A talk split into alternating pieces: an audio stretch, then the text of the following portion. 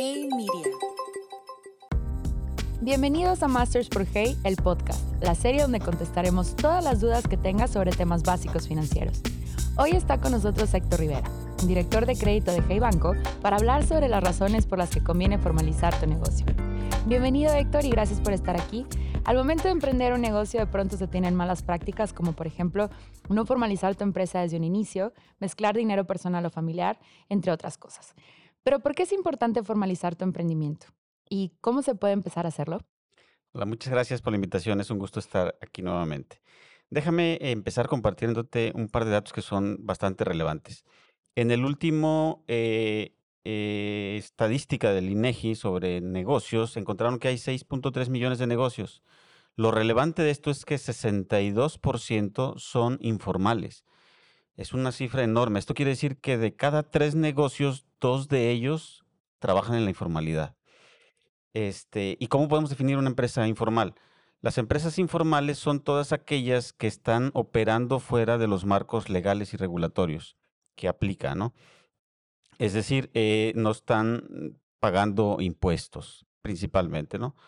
Eh, y vienen a esto muchas preguntas. ¿Por qué la empresa no se formaliza? ¿Cuál es la razón básica que conlleva que una empresa no quiera formalizarse? Hay varias razones, pero la, principalmente hay quien piensa que los beneficios que tiene la empresa al formalizarse son muy pocos versus lo complicado que es formalizarse.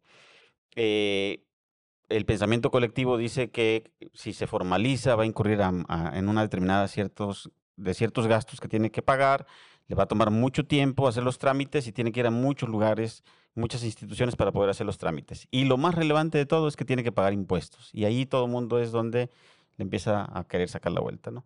Pero hay que señalar que hay muchas desventajas el, estar en la informalidad. Una muy grande es que tus productos pueden ser decomisados, incluso tu negocio puede ser clausurado, ¿no? Eh, también existe poca seguridad de que tengas un crecimiento, un crecimiento constante, una expansión en el corto y en el largo plazo también. También no, no, tenemos mucha seguridad ni confianza de los clientes. No, de los clientes no tendrían la, certeza si que el producto o el servicio que estoy brindando realmente es de calidad o no.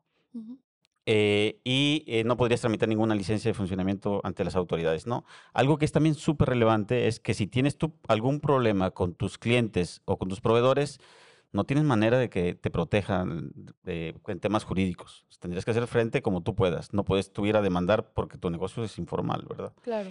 Entonces, eh, ahí en realidad hay, hay, bastantes beneficios. Y me gustaría resaltar algunos que son muy, muy relevantes. Primero, cuando la empresa se, se formaliza, se constituye de manera formal, esto contribuye a que el posicionamiento que tiene el negocio en el mercado se consolide, o sea, que el mercado y los clientes empiecen a confiar en una marca, eh, en, un local, eh, en una persona que está ofreciendo el servicio. ¿no? eso genera confianza y esa confianza se empieza a incrementar y se va dando a conocer lo que nos trae más acceso a más clientes o mayor mercado. ¿no? Eh, también, si quiero que mi negocio crezca, si yo quiero poner una nueva sucursal o atender otro mercado, necesito estar formalizado. ¿no? Si yo quiero empezar a atender un mercado regional o un mercado nacional, o incluso si quiero atender un mercado internacional, sin duda tengo que tener una tengo que estar plenamente formalizado. Claro.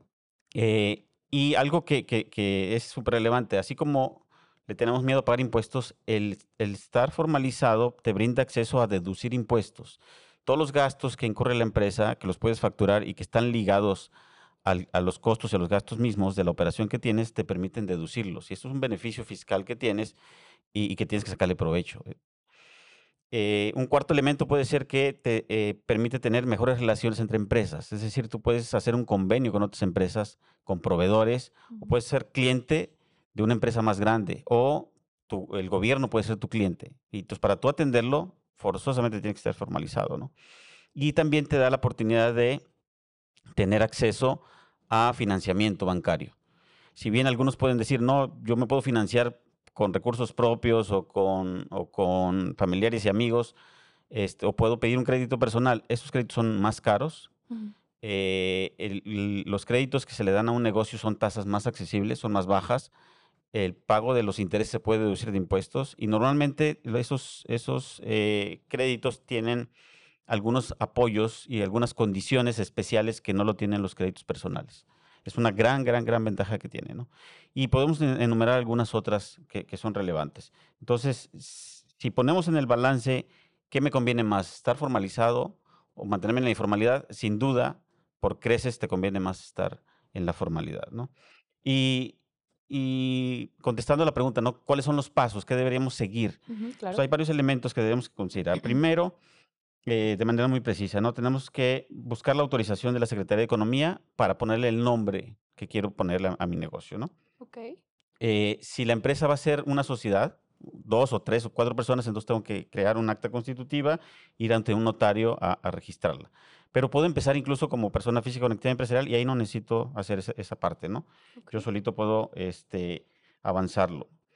Eh, tengo que hacer un aviso de uso de denominación de, mi negocio, inscribirme en el registro público y finalmente ir a darme de alta eh, en el registro federal de contribuyentes, en el SAT, para ya tener mi, mis, mis, accesos, mis credenciales para poder empezar a facturar y empezar a operar en la formalidad. ¿no?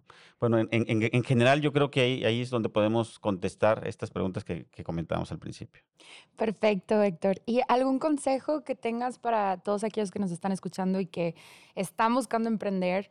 Em, y no solo eso, sino que también de pronto puede que no sepan por dónde empezar. Eh, ¿Crees tú que formalizando puede ser un muy buen primer paso para hacerlo o crees que hay otros pasos anteriores a este? Eh, lo podemos ir haciendo en paralelo. Es decir, he visto muchos negocios que eh, de repente le dedican mucho tiempo a formalizarse y a la, hora de la verdad no salen a vender. Claro. Y otros que empiezan a vendiendo y luego no se formalizan. Yo recomiendo que lo hagas en paralelo. Lo más importante de un negocio es que empiece a vender, que empiece a producir, que empiece a generar.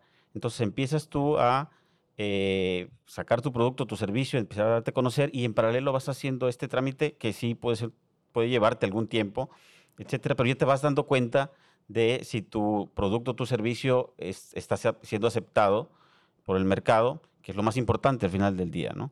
Y lo demás lo vas ordenando poco a poco. Es como esta regla del 80%, ¿no? O sea, que no te esperes estar al 100%, sino tú empieza, aunque sea el 80%, tú empieza y ya el otro 20% va a ir cayendo poco a poco. Exactamente, exactamente. De eso se trata, ¿no? Al final del día el negocio tiene que empezar a vender, a producir y eso es lo primero que hay que empezar a hacer. Perfecto, Héctor. Pues muchísimas gracias por estar aquí. Para todos aquellos que nos están escuchando, no se pierdan el próximo episodio de Masters for Hey, el podcast.